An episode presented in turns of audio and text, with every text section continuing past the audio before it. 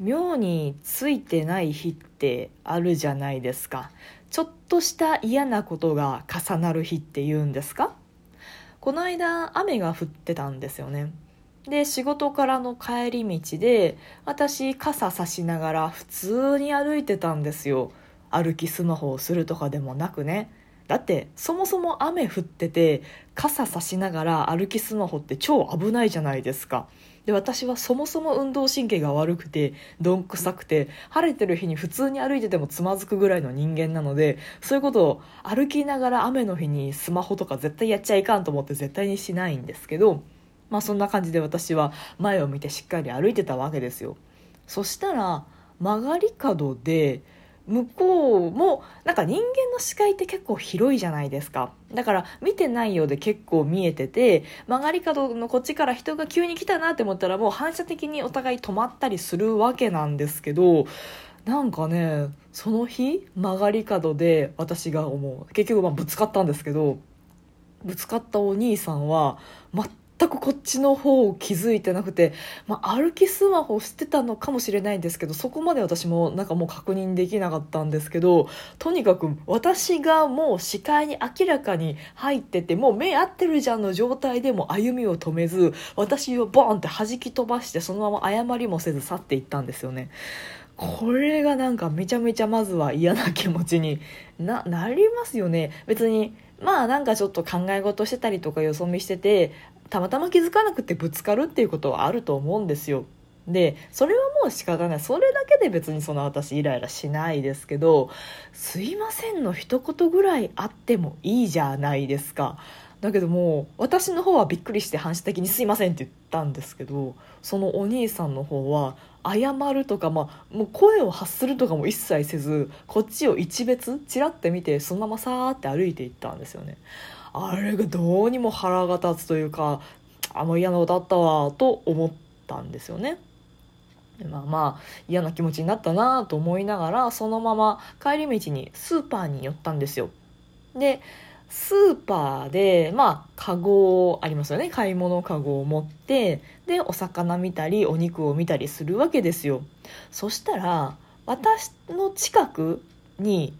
おっちゃんがいたんですよ。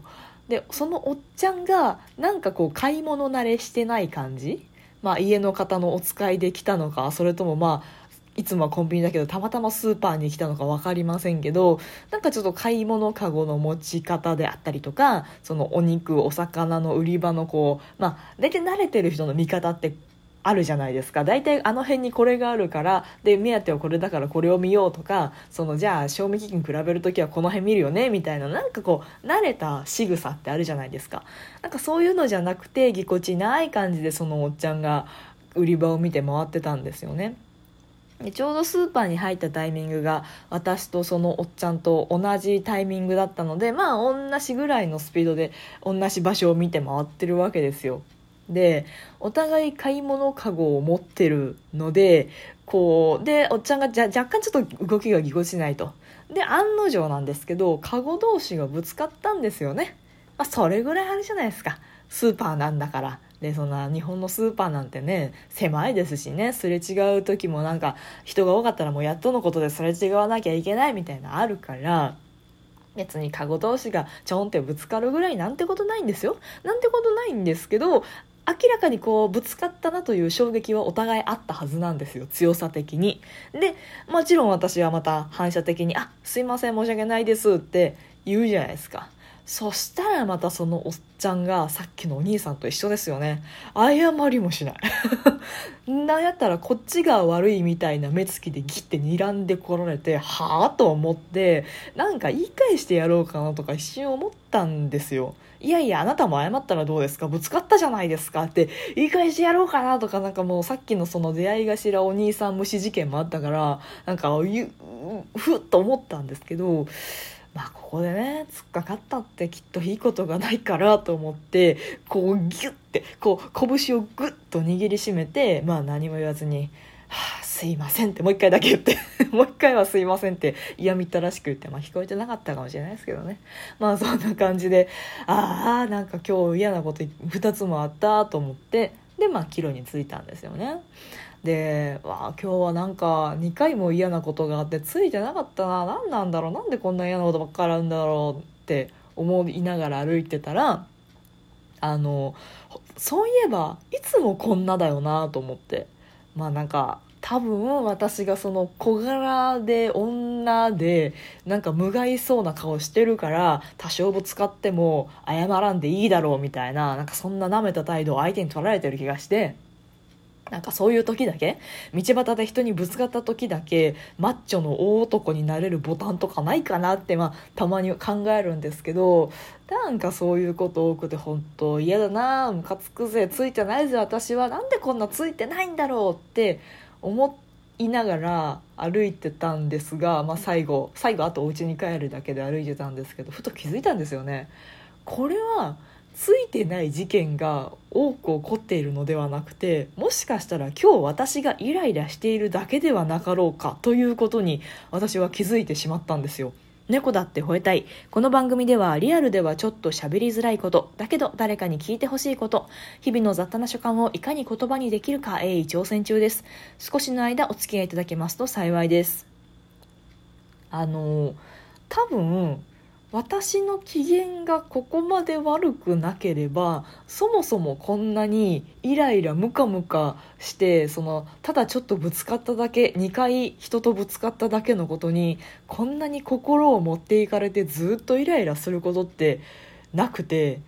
まあまあ、たまたま、まあ、人とぶつかることなんてそんなレアな話ではないからたまたま今日2回あったけど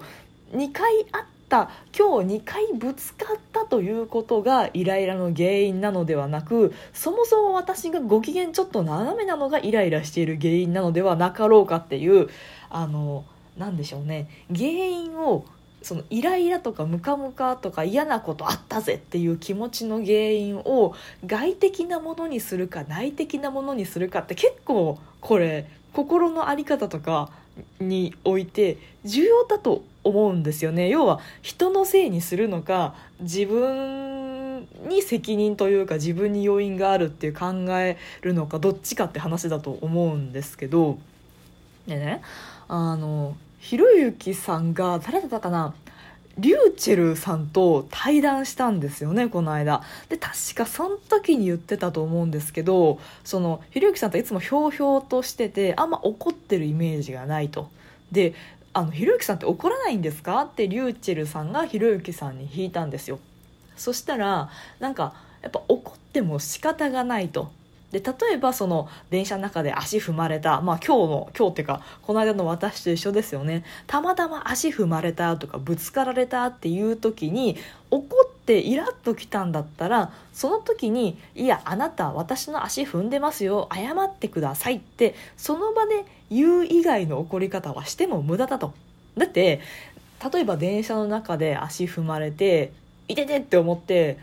でその後電車降りて降りてからあれすごい痛かったけどあいつ謝ってくれなかったな。すげえムカつくぜって思ってももうどうしようもないじゃないですか。踏んだ相手がどこの誰かもわからないし今から追いかけていったところでその労力が無駄でしょ？だから怒っても意味ないから僕怒んないですってひろゆきさんが言ってたんですよでその足踏まれた時に怒らなかった怒るという反応を見せなかったあるいは注意するとか何でもいいですけどそういう行動を起こさなかったというその時の自分の反応が全てなのであって後からイラつくことに何の意味もないと。で怒ってるのはで怒ってじゃあ謝れと言ったり切れたり喧嘩したりっていうのも全部自分の振る舞いがその後の出来事をどうするか決めているので結局イライラしようがあっ時怒っとかあ怒っときゃよかったって思うがそれは全部自分の責任で足踏んだ側の人に全部その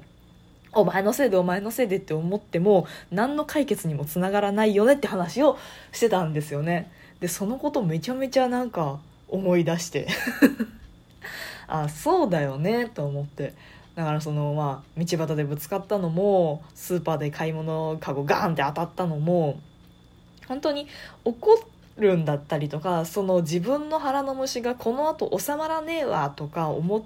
てで謝ってくださいよ。ぶつかったでしょ。私だけが悪いんじゃないでしょって、まあ、その場で怒るという方法もあった。はずだけど、まあ、反射的に怒れなかった自分の反射神経の鈍さっていうのも一つあるのとやっぱりあの時怒ってても結局トラブルが大きくなるだけでそんなにメリット自分にないよねって多分分かって無意識に分かってて。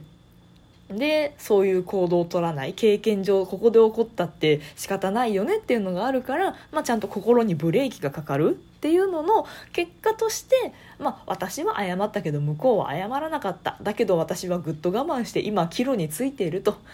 もうそうなったらもう思い出すだけ心のエネルギーが損じゃんっていうそのひろゆきイズムでなんかそうだな。私がイライラしてるのがそもそもイライラの原因だし今から怒って思い返してイライラしたことがあったなってそういうことに心を持っていかれてるのもなんかもったいない感じがするしもう早く帰ってお酒飲んでゲームしてねよって。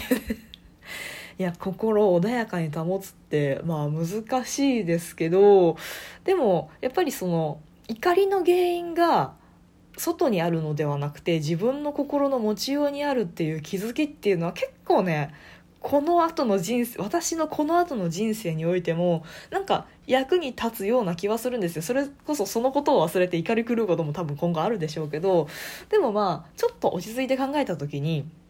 いや人のせいにしてずっと怒っててもそれは心のエネルギーの無駄だよねっていう考え方でもってできる限り心穏やかに生きたいですね。ってなところで今日もお付き合いいただいてありがとうございました。トークが面白いなと思った方はリアクションボタンを番組フォローがまだの方は番組フォローもぜひお願いします。ということでまたお会いしましょう。バイバイまたね